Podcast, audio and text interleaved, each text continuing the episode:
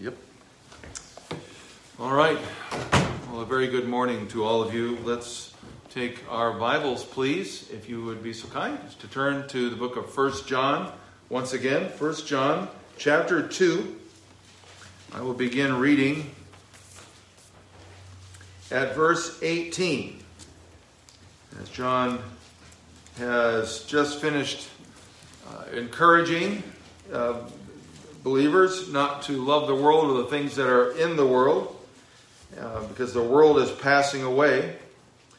Um, now, in, with that thought in mind, he says these words. We'll read down through verse 25 to complete the section. Chap, uh, 1 John chapter 2, beginning at verse 18. Would you stand with me, please, if you're able, for the reading of God's holy word?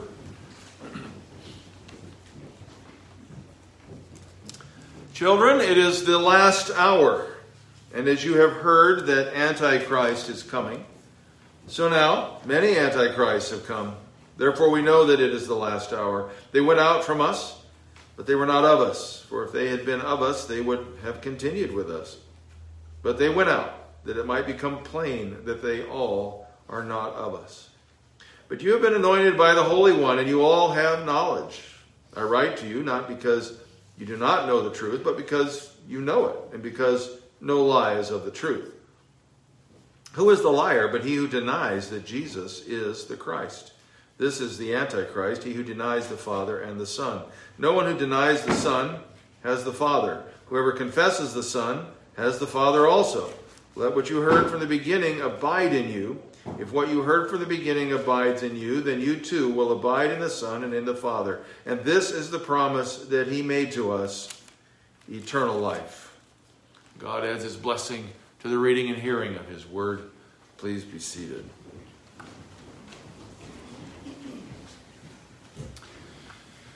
In an age that is filled with error, spiritual and social insanity, and the loud calls of many scoffers, you may at times find yourself uh, bewildered as to what is really true and what is not in the world.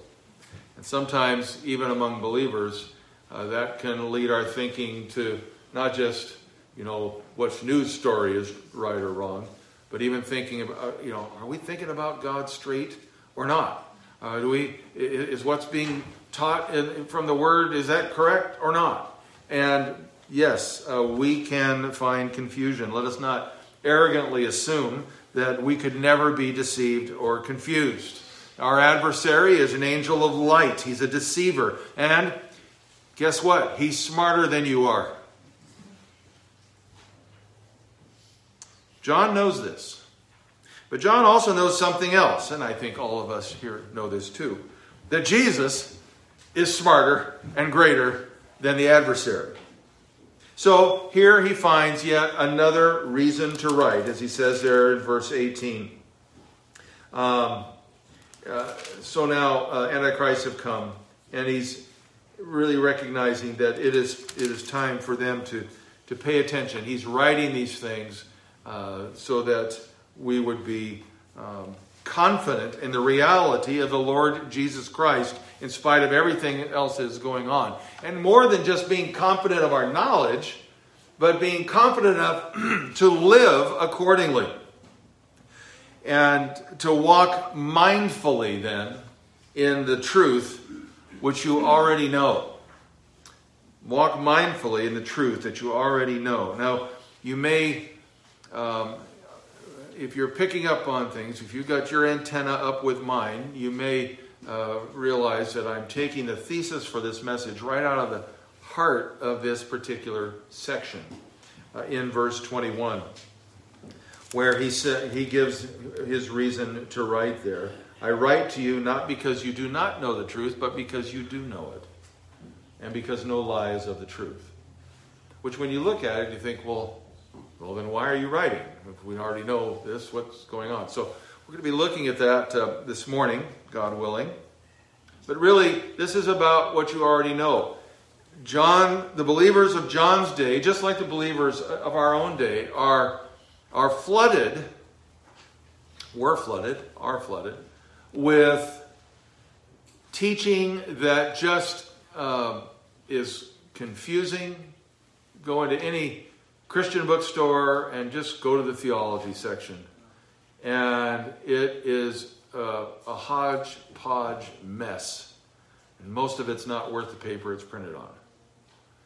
Because people are just trying to find all kinds of touchy feely ways or even more thought, thoughtful ways of trying to deal with their own perception of reality without being bound really by, the, by what God has already said.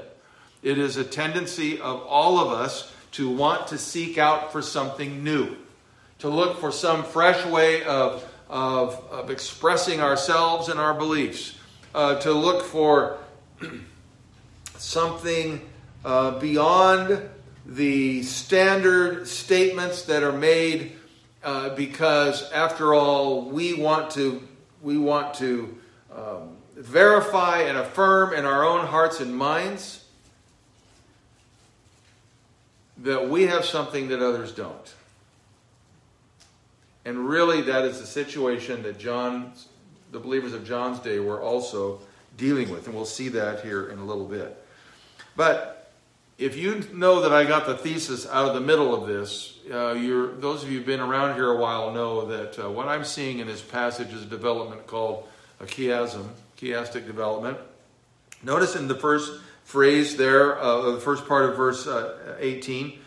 Um, we are in the last hour, and then in verse 25 it ends up with um, we are now, uh, here's his promise of eternal life. You know, if we're going to walk mindfully in the knowledge that we already know, we need to, uh, as the bookends of this section would indicate, we need to walk with eternity in our minds. To walk with a, uh, an air of expectancy and an urgency that comes along with that. John was reminding uh, those believers and reminds us as well that the confusion of the present time is, should not derail us. But we need to have our eyes fixed upon eternity. Now, the phrase last hour uh, could be translated um, basically, we're in the final time. It's a, it's a rather broad classification, a rather broad phrase. It allows for a broad timeline. It goes along with Jesus' own statement that no one knows the day or the hour when the Son of Man shall return. Of course, there's, we, probably all of us, at one point or another in our in our walk with Christ uh, find some great deal of interest in the end times and thinking about Jesus' return, and we can have our discussions and debates and all of that regarding which eschatological view we want to be proponents of. Okay, but the fact of the matter is, is that these statements allow for pretty much all of those viewpoints as to how long it's going to be and when Christ is coming back, because we're recognizing that, first of all, Christ is coming back. That's that's you, that's the bottom line. Uh, you get you get off of that, and now you're into heresy. But uh, other views, we can have a difference of opinion. But this final time, this this we are in this and of course, he's, when was this stated? Remember, those of you who were here the first time around, uh, the first message, we talked about this being right towards the end of the first century after, uh, after Christ, right around 90 AD. And it's been a long time since then. But that doesn't take away anything from this statement because of the generic nature of it. We're in that final period of time. Uh, which the Lord, of course, is not bound by our sense of something coming quickly or, or going slowly. But this final time, this is going to be characteristic. And certainly, as you look through church history, you can see that, yep, there have been uh, a lot of antichrists that have come and gone. Um, we'll, we'll get to uh, Antichrist uh, and what all that is all about in just a minute or two. But I want you to let's think a few more minutes about this concept of eternity, particularly as we see it laid out for us here. when, well, in fact, before we, uh, before we uh, dig into uh, what uh, verse 18 is saying there, jump over to Matthew, Matthew's Gospel, chapter 24.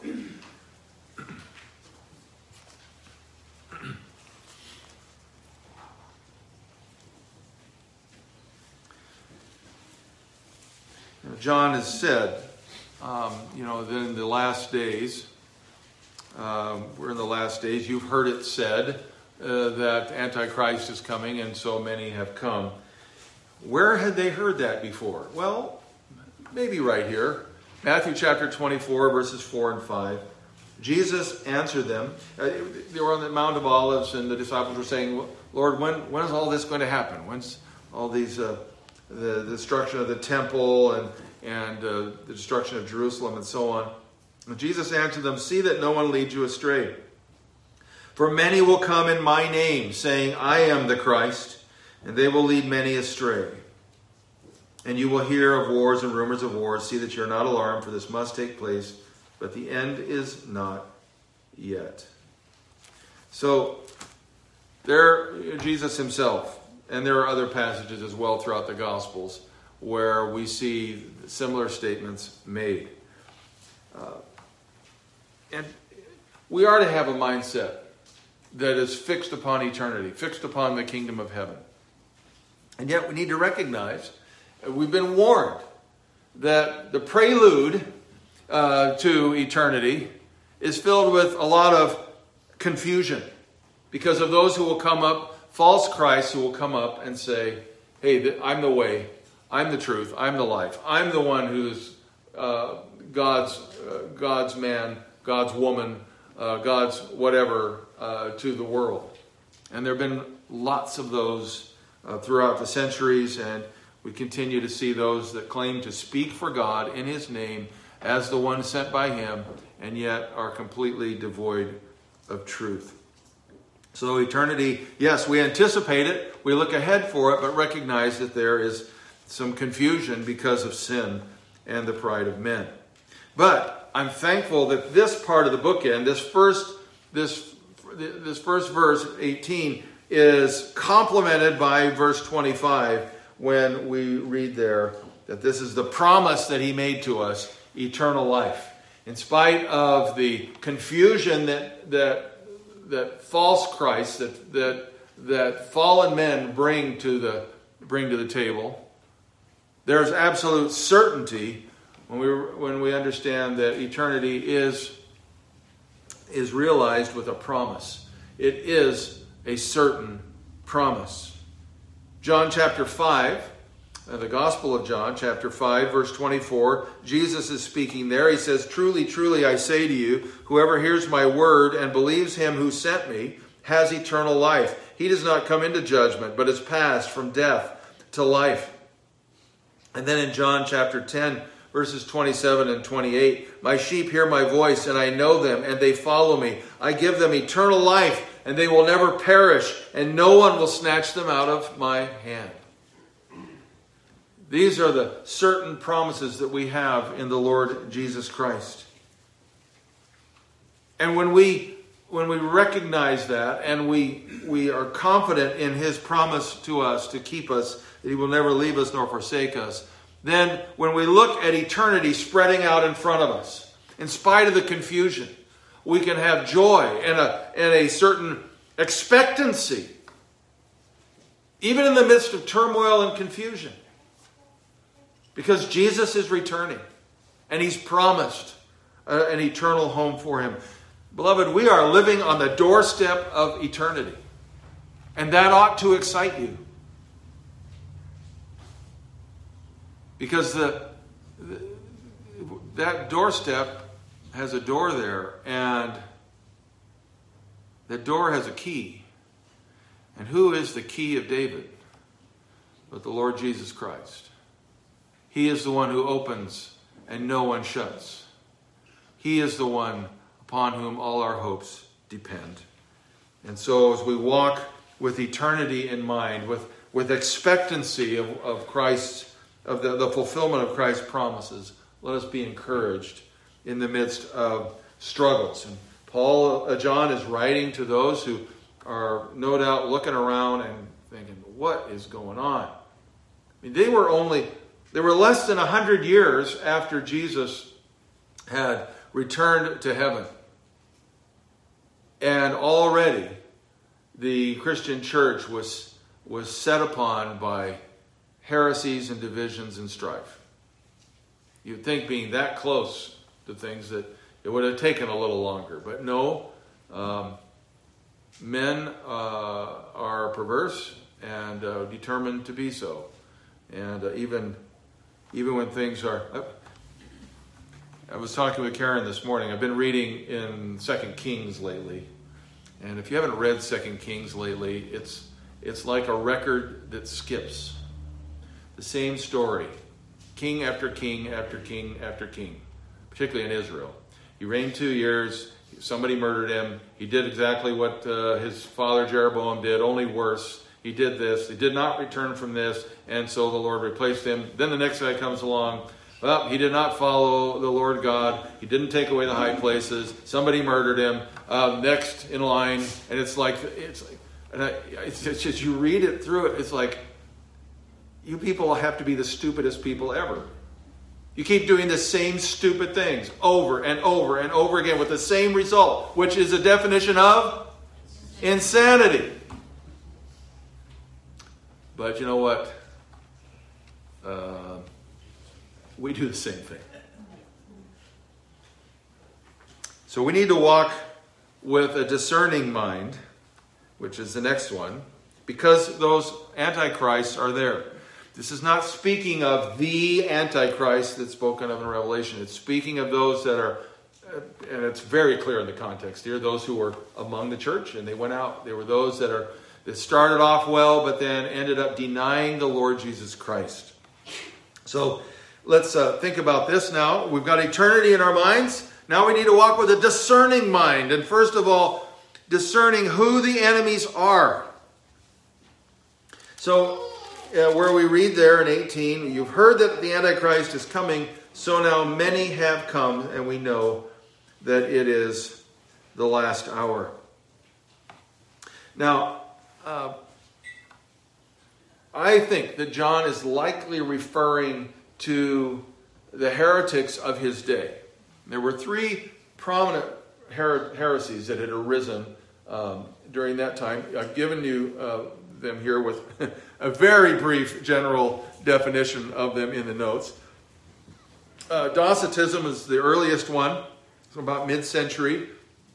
Came up with the idea that, that Jesus is, is, because Jesus is God, he's just God, he cannot be human.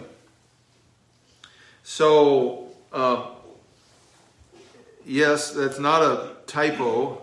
Uh, they considered the visible Jesus basically to be a hologram. Of course, not tech, technologically created with a projector, but basically a divine projector, if you will, that uh, he wasn't really human at all. He's just God, and it's kind of uh, not quite an apparition.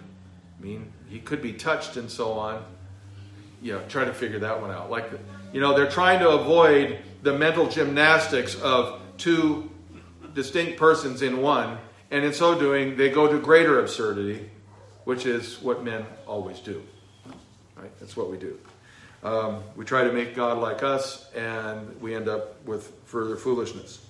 So, um, Docetism was there, and you can see how that would be appealing to the the um, the pride, wouldn't it? Well, we just Jesus is God. So you you people are trying to make him less of God.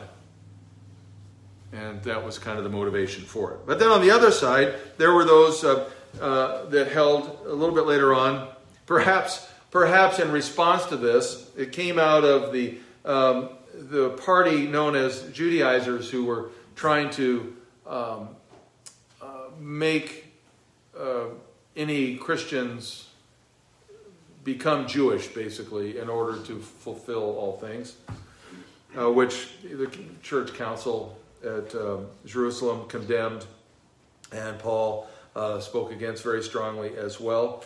But um, the uh, Ebionites, uh, where this started, so it's called Ebionitism. The Jesus, this is the flip side. Jesus is human.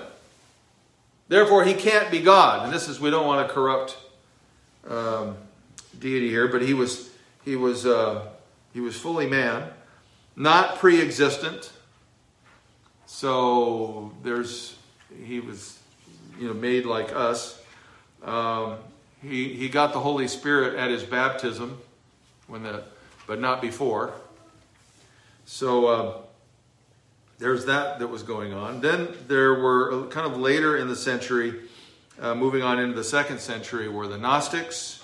Uh, the Gnostics, Gnosticism uh, comes from a Greek word gnosis, which has to do with knowledge. So these were folks that uh, prided themselves in having a deeper degree of knowledge about these these things, about spiritual things, about heavenly things, uh, things that the um, the rank and file muckety mucks wouldn't wouldn't have. Uh, you know, Paul's letter to the Galatians is slamming Gnosticism. So it's a great, uh, great uh, refutation of that uh, way of thinking. Uh, yeah, Jesus is neither God nor human.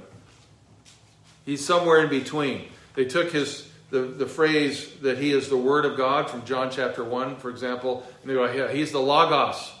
He's Logos. And they turned Logos from just being uh, the what I believe John intended was to say that he is the revelation of God. Um, he's the content of God shown there. Uh, they turned that into this metaphysical something or other blob somewhere between God and man. It says, now he's not God, he's not man, he's the Logos. It's like, okay, uh, you know, how do you refute something that somebody makes up out of thin air? Well, you, you know, you just kind of go back to the scriptures and say, this is what it's really actually saying. But so th- this is likely. These are, these are ideas that arose within the church. And all of them, I believe, that it is safe to say that they all arose out of the pride of those who were trying to make sense of things in a way that they could grasp, that they could control, one way or the other. And trying to discern who they are. It sounds like there were there were quite a few. Uh, I'm using a, a there's a, a, this is kind of in response to uh, what uh, we read about um, the true disciples here, which we're going to talk about in a second, but about abiding in Him. Well, uh, I was thinking of the current war that's going on in the Ukraine. Um, there are Russian troops that are living in Ukraine right now, right? Because that's where they are. Um, but they're not residents, and they're not there necessarily to abide. They're there to occupy in the military sense of things. Um, so you get the picture here of the Antichrist are invading the church. They're seeking to occupy and, and, and control it for their own purposes. And we need to walk with discernment with that uh, to understand who those people are. When we look around us and we see those that claim to be Christians, that claim to speak for God, but they speak in a way that is contrary to the Word of God, we, then you've got a pretty good indication there that they uh, are antichrists. They are working in opposition to Jesus Christ. No matter how many times they invoke his name. So we need to be discerning. Because true disciples uh, abide, and we see that in verse 24. We have to discern who the enemies are who those antichrists are that are working in opposition to Christ. By the way, uh, as I went through the definitions of those early heresies, did you hear any similarities at all to any cults of modern day? Oh, yeah. There's nothing new under the sun. We need to discern also who the disciples are. And disciples, as opposed to invading and occupying in that sense um, for the purposes of conquest, disciples do abide. And so in verse 24, let what you heard from the beginning abide in you. If what you heard from the beginning abides in you, then you too will abide in the Son and the Father. As you are as you are bound together by his word, you will remain in him. The disciples are those that were taught by the eyewitness apostles who sat at Jesus' feet. They heard the faith that was once for all delivered unto the saints. They were not swayed by the claims of those who denied Jesus Christ as he revealed himself in his word and in his ministry. And so they could be seen for who they really were by the grace of God. These are days when we really cannot afford to just walk through life in blissful ignorance. We need to be informing ourselves, not just of political matters, not just of social matters, but of theological matters, of what is going on, because the attacks upon the truth of who the Lord Jesus Christ is continue to this day. He has always been the pivotal character of human history, both looking forward to Him as the Messiah and looking back upon His ministry and, and His claims. Every single heresy today, every single cult today, has at its root somewhere a false, unbiblical view of Jesus Christ. It usually starts with questioning the authority of the, of the Word of God, and then it goes from there. You cast off the shackles of biblical, godly authority, and then you make up your own God. And that's what it is every time. Every time. So we need to be discerning because there are lots of people out there saying that they're claiming that they're speaking for God. They have their visions, or they have their premonitions, or they have their ideas, or they've done their study, or they've done this or that or the other.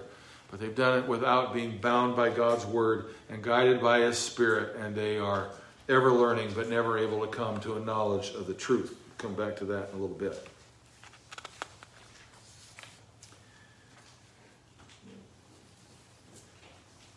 All right, so as we walk mindfully in the truth that we already know, we're moving our way into the center of this. We, we have a, a sense of expectancy about uh, God's promises coming about. We're not living just for this time, but for the time to come. We need to walk with discernment, paying attention, uh, discerning uh, who the followers of God are and who are not, discerning the times, um, and walking wisely in them. Part of doing that uh, well it comes about as we walk in relationship with each other. Because to try to do this on our own is a, a bit tricky. Because, uh, and I, as I look around here, I know there are some of you that uh, I know are, are avid readers and studiers. Some more than others. That's not a criticism, I just know that that's the case. But so, for those of you that are constantly reading and trying to discern, um, let's say you read 20 books a year on any given set of subjects. How many books a year are published? Even if you read all 20 books and you read them carefully, how much of them did you really fully grasp and comprehend? And how much do you remember by the end of the year? You know, so it's not just about being able to throw criteria in our head to, to discern. That's great. But there's one of the purposes of coming together as a body is to encourage each other because you're reading that set of 20. I'm reading this set of 20. We're reading some other things. There might be some overlap, but we're able to iron sharpen iron. We're able to encourage each other in the faith when we get discouraged. We're able to point out insights as the Spirit of God moves in our hearts because of our circumstances, because of things that I'm reading in God's Word and other places, because of the fellowship that I have, because of those experiences. I can bring something to the table that could help you who haven't had that same set of experiences, who haven't had the, the, the same bookshelf that you've been going through so that we can come together and encourage each other and round out, by the grace of God, the knowledge that we have and encourage each other in walking according to that knowledge. And that comes about because of the relationship that is ours in the body of Christ. So, yes, we have an expectancy uh, in mind because we're thinking of eternity. Our, our minds are set to discern uh, what's happening and who's speaking around us. But we need to be walking with the same mind in relationship so that we are steadfast in our walk with Jesus Christ. And here we're looking at verses 19 and 23 as these go together. So in 19, it's describing those who went out, the antichrists, those who were working in opposition to the truth of Jesus Christ. They went out. They, they, were, they were part of the group uh, outwardly, but they really weren't of us, John is saying. This goes along with discerning who the enemies are. But uh, I, I want you to think about this. This is kind of from the by looking at the opposite side, the other side of the coin here. The same mind. Our minds need to be such that um, we are, are driving forward, striving by the grace of God to put forth the same works, to have to be of one mind in our goals and our service for the King. Now, if you look here at verse 19, that wasn't happening with the Antichrists. If, if it had been, they would have continued. But they didn't. They, they left. Uh, turn over, if you will, to the book of Titus. In Titus chapter 1, verse 15, Paul has just told Titus he needs to rebuke false teachers, empty talkers, and deceivers they have to be silenced. They're upsetting whole families for teaching for shameful gain what they ought not to teach. That's in verse 11. So in verse 15, we read this To the pure, all things are pure, but to the defiled and unbelieving, nothing is pure. But both their minds and their consciences are defiled. They profess to know God, but they deny Him by their works. They are detestable, disobedient, unfit for any good work. What you see in this, uh, in this passage as well as in 1 John is that the relationship that we should have to encourage us to walk according to the truth, because of this error, that relationship is fractured, it's broken. And they could no longer walk together. And so division and strife came into the church. They had to, had to go out so that there could be peace. You know, we can declare all we want to about how much we believe in God. We've seen that already in this epistle of John's. This goes right along with the thoughts that James puts out uh, in James chapter 2 and verse 26, where he says, For as the body apart from the spirit is dead, so also faith apart from works is dead. People that left, that demonstrated that the relationship was, was not real and therefore had no value for upholding um, uh, uh, godliness within the body, uh, those people um, had broken the relationship, were not of the same mind. I, I really love this statement here at the end of verse 19. But they went out that it might become plain that they all are not of us. That tells me, I, I, I think it's more, let me put it this way, it's more than just saying, well, that's how we know, you know, that they, they were not of us. Um, I think the statement actually is more intentional than that that it might become plain that they are not all of us tells me, uh, in my mind, suggests about that the Lord is protecting His church. And when we talk about things like church discipline, you know, part of the reason for that, going back to the Old Testament and, and as it's laid out in the New Testament as well, there comes a time when those who are persistent in their willfulness must be put out of the church, must be put out of the body for the sake of the body and to make it plain to all that they, in spite of whatever claim, other claims they might have, that they are not really part of the body.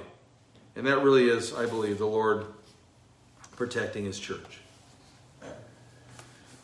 So we have a mind that uh, kind of is driving along the same works, the same service. We need to have that kind of mind together.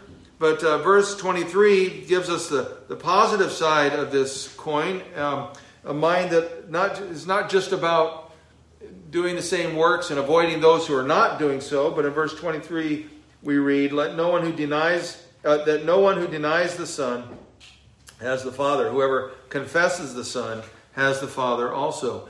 Uh, being of the same mind also, also uh, has to do with a mind that declares the same words, the same statements regarding our Lord, where the, the, the, false teachers, the Antichrist, those in opposition to Christ, were fragmenting relationships through confession of the truth. Relationships are cemented, they're brought together. You know, one of the key components of uh, the formation of any society or culture. Um, Mike and I have chatted about this in the past, um, and we need to talk about it some more because this is fascinating. But um, one of the key components of the establishment of any culture or society is the language that we use.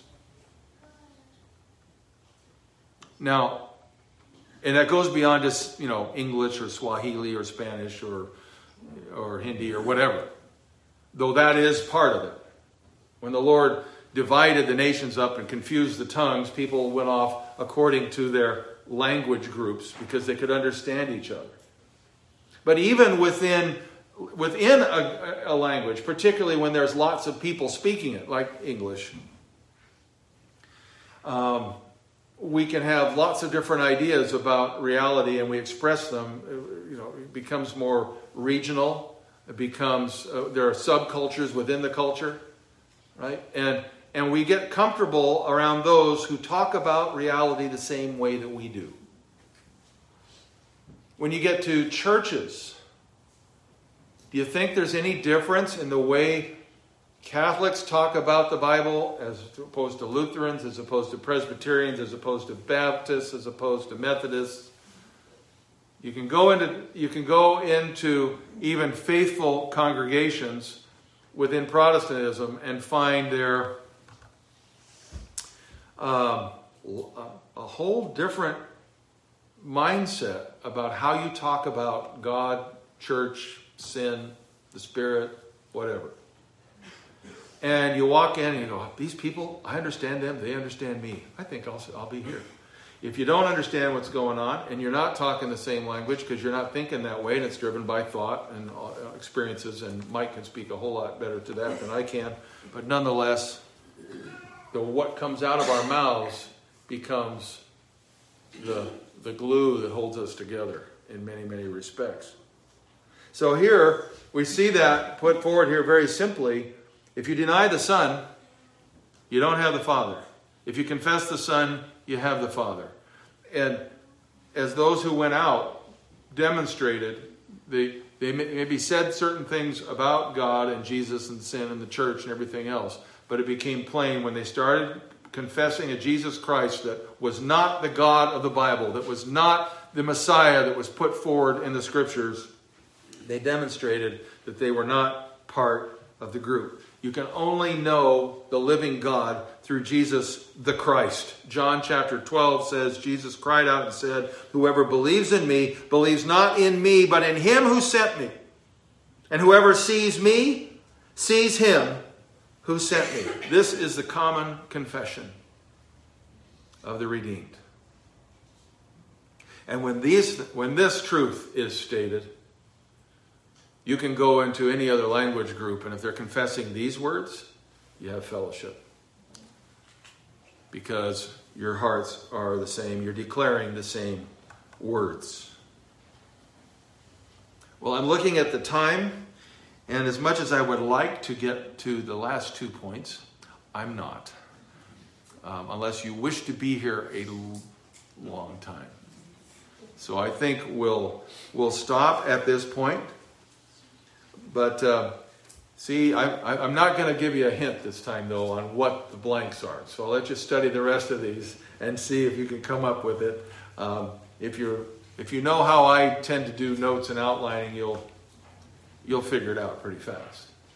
But to, to recap what, where we're at so far, to mindfully walk according to, to John, for his reason to write, is not is not so that you can acquire more knowledge, to get something special that nobody else has, uh, but to walk mindfully with the, with the knowledge that you already possess, with an air of expectancy and urgency, using that knowledge to exercise discernment regarding those who would presume to speak for the Lord Jesus Christ, and then, and then to uh, have a, a, a, unity of mind with those, uh, both in deed and in word, regarding who Jesus is and what he's called us to do. And we're just getting started because the last two is where it all really comes together. And uh, Lord willing, we'll take a look at this uh, next week as we continue to walk mindfully according to the truth that we already know. Let's pray. Our gracious God and Heavenly Father,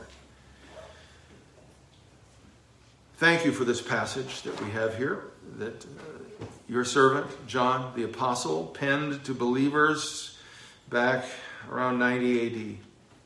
And we thank you that these words are just as pertinent, just as powerful for us today. For Lord, the conf- confusion regarding you, regarding our Savior, is all around us to the point that many in the church are led astray by error. Lord, I pray that you would preserve us from that error, not because of our wisdom and strength and ability, but because by your grace we hold fast to the word that has been delivered us to us, the faith once for all delivered to the saints.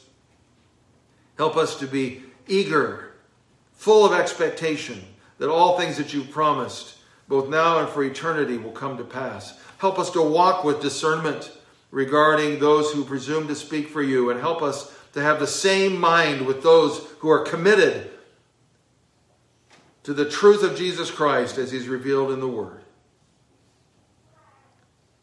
And Lord, then let us continue on to walk faithfully before you by your grace.